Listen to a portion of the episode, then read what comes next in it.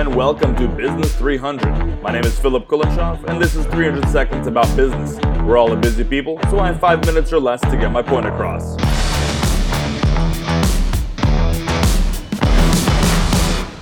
Because we only have five minutes, this will have to be a two part episode. They don't give us enough time with this thing. Set your timer. Here we go.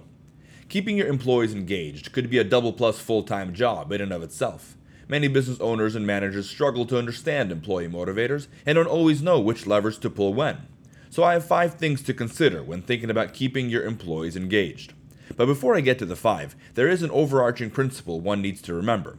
Employees are people before they're employees. That means that they think and feel and act like people, like you. Talking about levers when working with people can come across as insensitive or manipulative. People are not machines and they're not animals. You can't and shouldn't force them to do things. But because employees are people, they have an innate self interest. That's normal. Aligning incentives with their self interest could be manipulative, sure, or it could be a wise strategy to set up win win scenarios. The difference is if the work they're doing is for their own good or harm.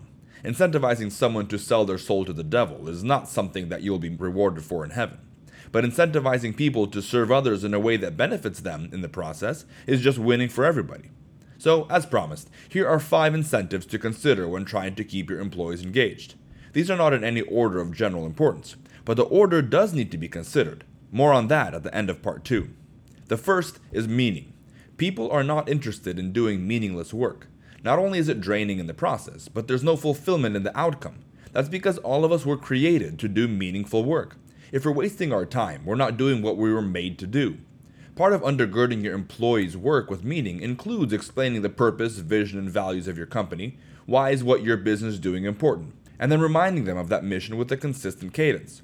But the other part has to do with the actual managerial work that you're doing. If every time your employees try to do their work they hit a stumbling block that hinders them from doing it, whether that's connected to poor scheduling and sequencing, lack of proper tools, poor foresight and planning on your part regarding the job, or anything else that you as a manager was supposed to prepare. If your employees are not able to complete their work in a smooth manner, then they feel like they're wasting their time and aren't doing meaningful work.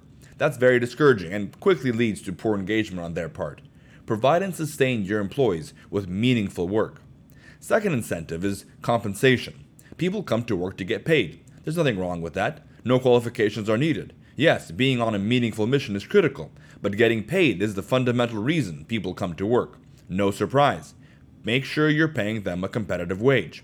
What would be awesome, though, is if the compensation you offered was aligned with the mission you're pursuing. It may take some creativity and time to figure out how to do that in your case, but it communicates that you're willing to pay to bring your vision into reality.